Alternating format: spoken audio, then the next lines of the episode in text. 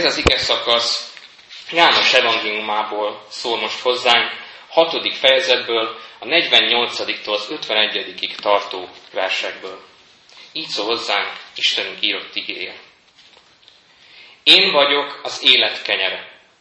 Atyáitok a mannát ették a pusztában, mégis meghaltak. De ez az a kenyér, amely a mennyből szállt le, hogy aki eszik belőle, meg ne halljon. Én vagyok az az élő kenyér, amely a mennyből szállt le. Ha valaki eszik ebből a kenyérből, élni fog örökké. Mert az a kenyér, amelyet én adok oda a világ életéért, az az én testem. Amen. Foglaljuk el helyünket.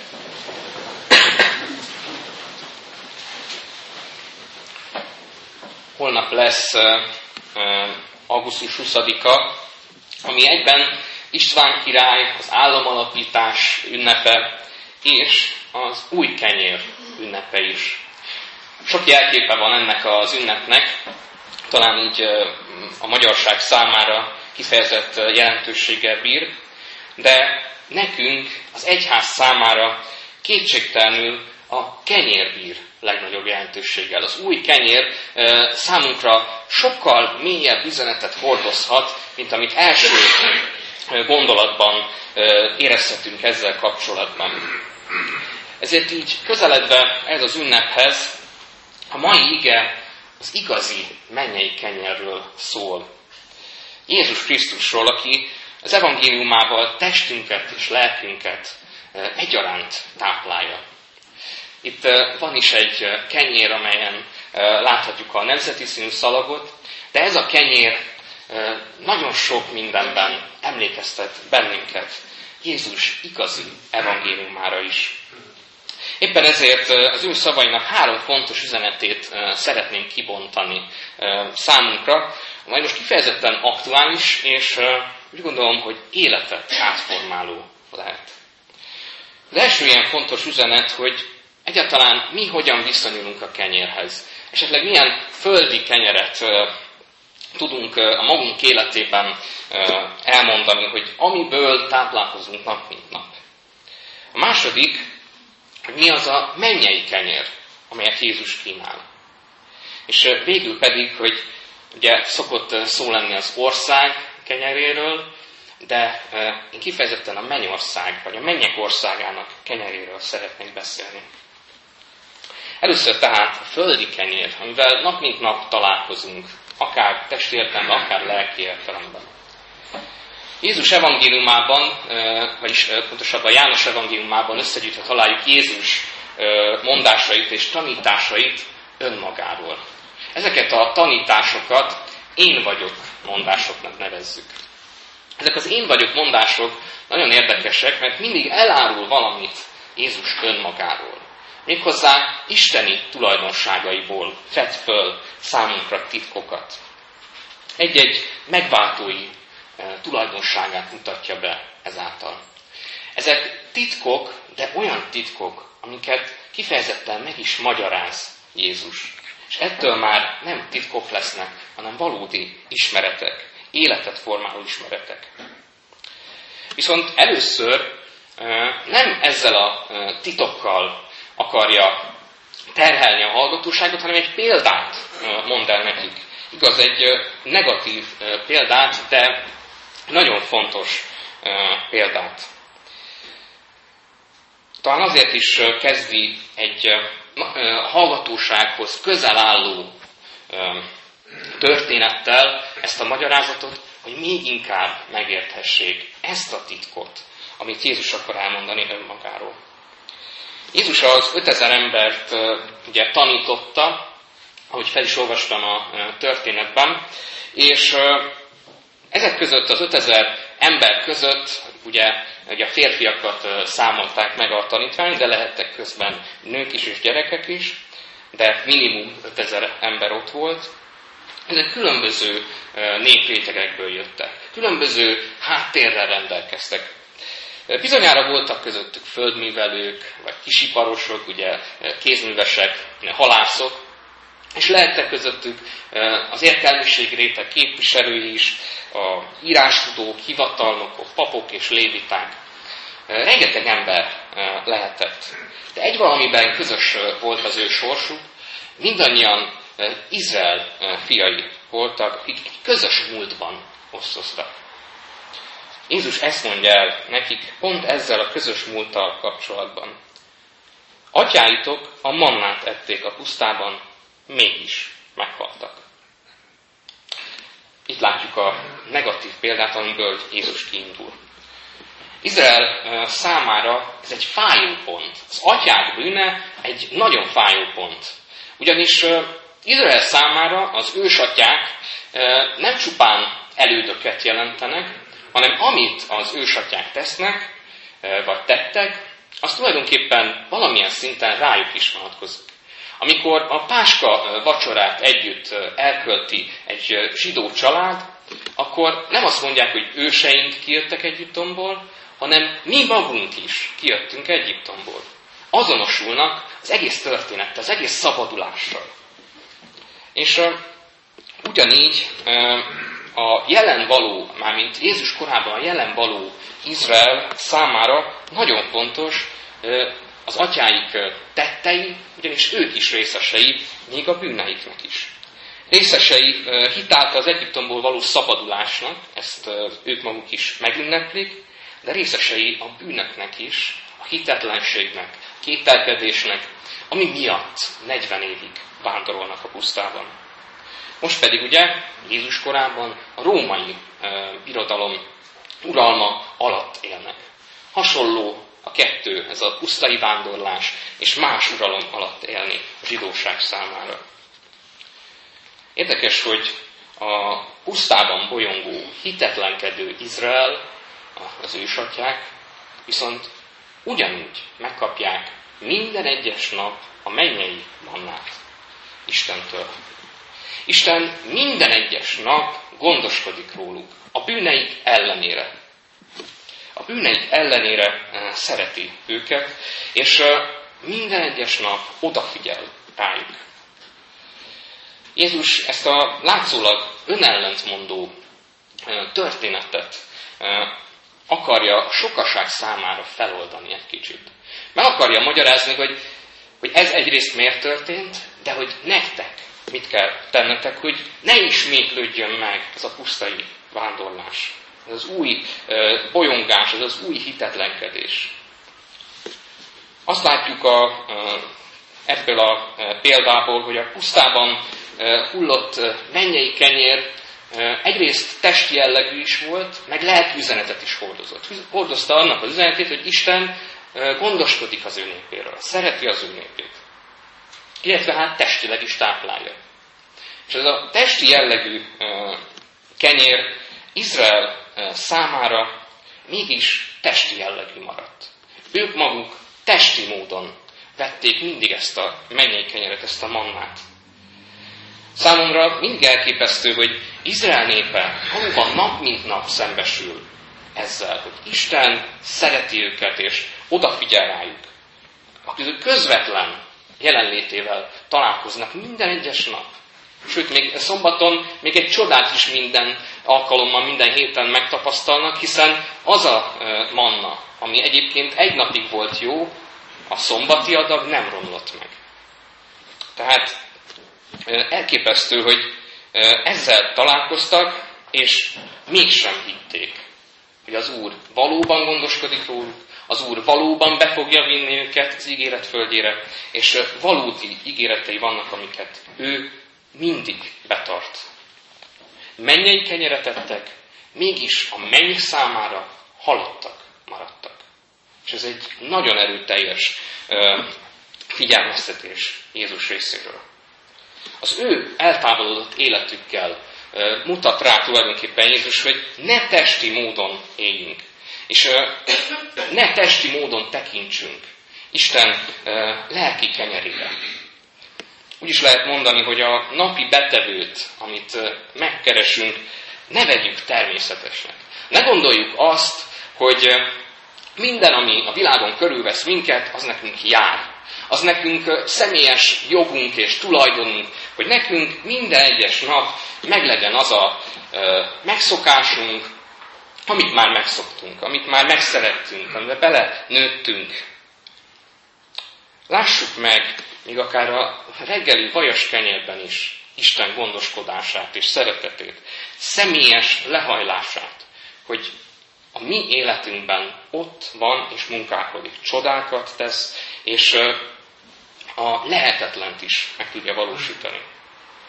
Hogyha a mindennapi dolgokban felfedezzük Isten kezének a munkáját, akkor tudjuk igazán megérteni a lelki dolgokat is, amit Krisztus kínál nekünk, ami túlmutat a mindennapokon, ami sokkal többet ad, mint egyébként a napi kenyér.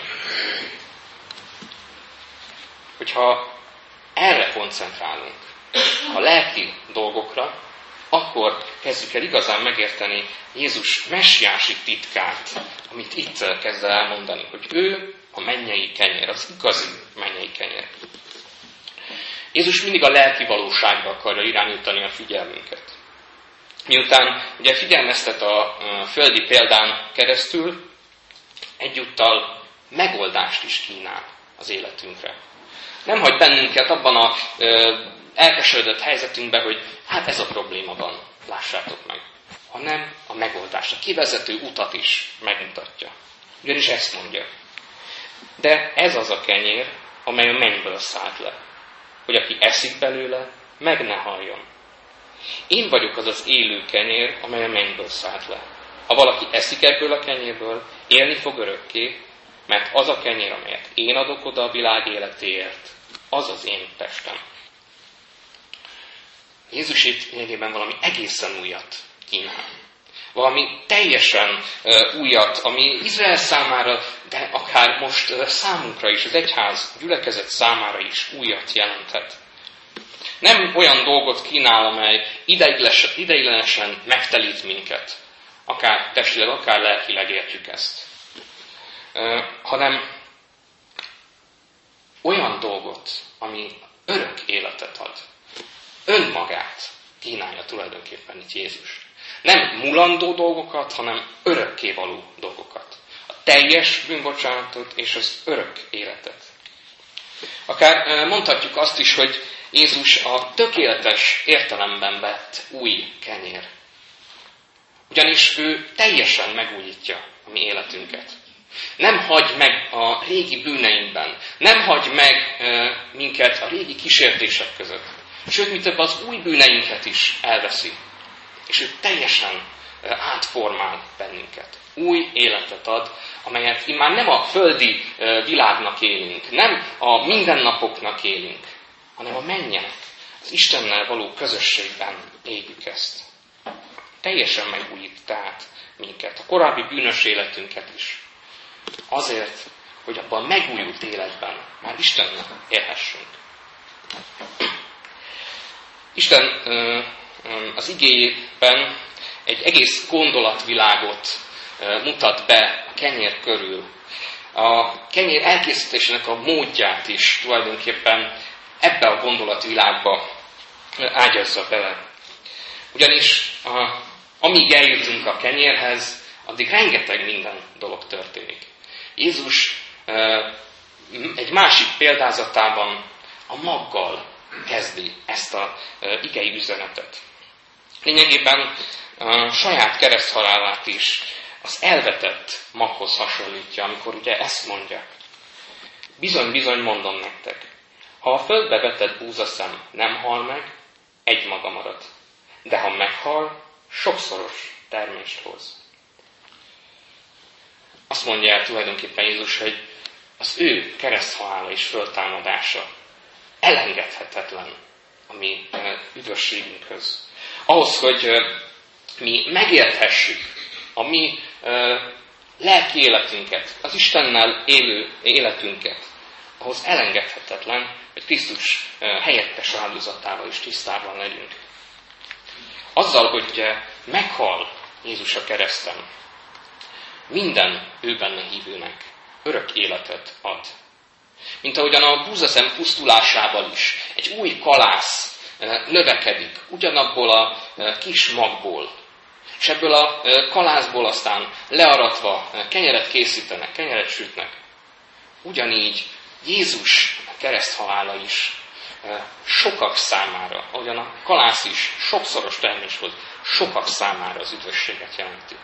Sőt, mi több, a lelki életét ebbe az új örök életben táplálja is, mint kenyér. Nagyon érdekes ez a kép. És ilyen értelemben a kenyér számunkra Isten kegyelmét jelképezi, amelyel megújítja az életünket. Hogyha Jézus szavaira nézünk, amit ugye felolvastam az igében, akkor érdekes azt látjuk, hogy nem csak lelki értelemben mondja ezt, nem csak képletesen beszél a kenyérről, hanem nagyon konkrét módon is. Nagyon konkrét módon önmagára vonatkoztatja. És ilyen értelemben rögtön eszünkbe juthat az úrvacsora képe. Amikor elvesszük a kenyeret, amikor magunkhoz vesszük a kenyeret, ugyanígy lényegében egyszerre testi és lelki módon tápláljuk magunkat azzal. Amikor így magunkhoz vesszük, egyszerre el is fogadjuk és részesülünk Krisztus kereszt halálában. Elfogadjuk, hogy ő meghalt értünk, hogy a teste megtört értünk, ahogyan a lelkész is megtöri a kenyeret. Úgy uh, látjuk ebben a kenyerben Krisztus megtört testét lelki módon. És ebben részesülünk. Krisztus megtört testét tenni, tehát azt jelenti, hogy felismerem, csak azáltal élhetek, hogy Jézus az ő életét adta, értem. Semmilyen más módon nem lehet ez. Csak azáltal, hogy felismerem, hogy ő meghalt és föltámadt értem. Hogy én is meghalhatok a bűnös életemnek, és föltámadhatok Krisztussal, ennek az új, megújított életnek. Ő lényegében ezzel táplál bennünket. Ez az az igazi lelki táplálék és lelki életel, amit ő kínálni akar számunkra. Utolsó gondolata ennek az igének egy nagyon érdekes gondolat, ugyanis a kenyér képét még tovább lehet ezzel mélyíteni. Ugye nagyon sokszor hallani a hírekben, hogy elkészítették, ugye ilyen időtájt, a magyarok kenyerét, vagy az ország kenyerét.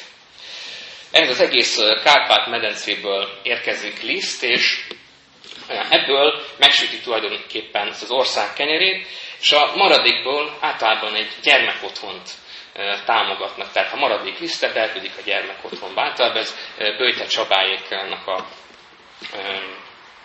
szolgáltató házához kerül. És ilyen értelemben az ország kenyere ezt az összetartozást, és ezt a szeretett szolgálatot is jelenti egyben. De hogyha belegondolunk ennek a gondolatába, akkor rájövünk, hogy ez valójában egy bibliai gondolatkörből ered. Sőt, mi több, Pálapostól írja le ennek a kenyérnek, ennek az egy kenyérnek a jelentőségét. Mivel a kenyér egy, mi is mindannyian egy test vagyunk. Mert mindannyian az egy kenyérből részesedünk. Azonban ezzel Pál sokkal mélyebb üzenetet akar átadni, mint egy jelkép. Sokkal inkább a igazi lelki kenyérre akar mutatni ezzel. Az alapigényből azt mondhatjuk, hogy Jézus Krisztus, ez az igazi kenyér, aki nem egyszerűen az országra nézve kínálja ezt a kenyeret, a Magyarországra nézve, hanem a mennyek országának kenyerét adja számunkra. Úgyhogy amikor a kenyérrel találkozunk, jusson eszünkbe, hogy Jézus az, aki az igazi lelki kenyeret adja. És ezt az összetartozást is adja mellé. Mert nem csupán individumok vagyunk, akik egyedül megállunk Isten színe előtt. Egyrészt ez nem is igaz, hiszen nem állunk meg Isten színe előtt, csak is Jézus Krisztus áldozata által. Másrészt pedig uh, Isten az ő népét hívja. És mi ennek a népnek a részesei lehetünk. Isten népének a részesei. mennyek országa, vagy Isten országa nem egy helyi meghatározás, hogy, csak itt ebben a gyülekezetben, vagy csak a református egyházban találkozhatunk Isten országával, hanem sokkal inkább Isten uralmát jelenti. A magyar régies uruszág kifejezés is ezt az urasságot, az uralmat jelenti.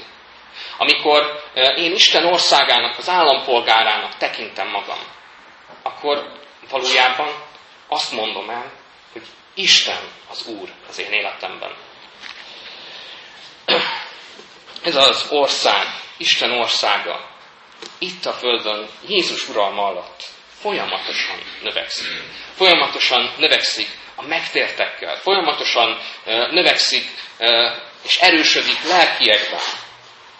És ezt mondja el talán az egyik ókeresztény imádság is, hogy hogyan kérhetjük azt, hogy valóban Isten országa növekedjen. Mind létszámban, mind lelkiekben. Ezt mondja az imádság részlet. Ahogyan egy kenyértöredékek szét voltak szóródva a hegyeken, és egyé váltak összegyűjtve, úgy gyűjjön össze egy házad királyságodban, a föld határairól. Nyegében ezek a kenyértöredékek vagyunk mi. Mi vagyunk ezek a kenyértöredékek, akik szét voltunk szóródva a világ ö, egészen. De egyre inkább közösségé formálódunk, gyülekezetté formálódunk. És a gyülekezet kenyér töredéke, ami már nagyobb így, még az is össze fog állni egy egésző. De ezt Jézus fogja összegyűjteni. Az egész egyházat, az ő népét ő fogja összegyűjteni. Az ő uralma alatt, alatt egyesül az egész világ. Amikor István király tulajdonképpen az egész országot Krisztus uralma alatt egyesítette, a kereszténység bevezetésével, egyúttal kibővítette a testvér fogalmát is. Na, azelőtt is ugye vér szerint egymáshoz tartoztunk, egy néphez, minden magyar tulajdonképpen egy vérből való, de ezután már lelkileg is testvérei lehetünk egymásnak. Sőt, ettől leszünk igazi lelki testvére egymásnak. Hogy mi Krisztusban Isten gyermekei lehetünk. Az augusztus 20-ai ünnep számunkra lehet egyfajta nemzeti szintű vágyakozás is. Egy olyan vágyakozás, hogy minél többen részesülhessenek ebből a mennyei kenyérből, amit Krisztus kínál, önmagát kínálja. Az egyház és a gyülekezetek számára egy alapvető ima kérés az, hogy legyen ébredés a világban. És itt a magyar népünk számára is az egész magyarság ismerje föl az ő megváltóját, Jézus Krisztus, az ő egyetlen urát, Jézus Krisztus. Ez a reménység, hogy Jézus a népeket egybegyűjti, ez ígéretként is megjelenik a könyvében. Így szól. Ime nagy sokaság volt ott, minden nemzetből és törzsből, népből és nyelvből, amelyet megszámlálni senki nem tudott. A trón előtt és a bárány előtt álltak fehér ruhába öltözve, kezükben pedig pálmaágak. És hatalmas hangon kiáltották, az üdvösség a mi Istenünké, aki a trónon ül, és a bárányé. Ez a népi uh, ígéret, egész népre kiterjedő ígéret, így hangzik, de kapunk személyes ígéretet is Jézus maga mutatja meg az 5000 és a 4000 ember megvendégelésével, hogy ő mindenkit hív erre a mennyei vacsorára.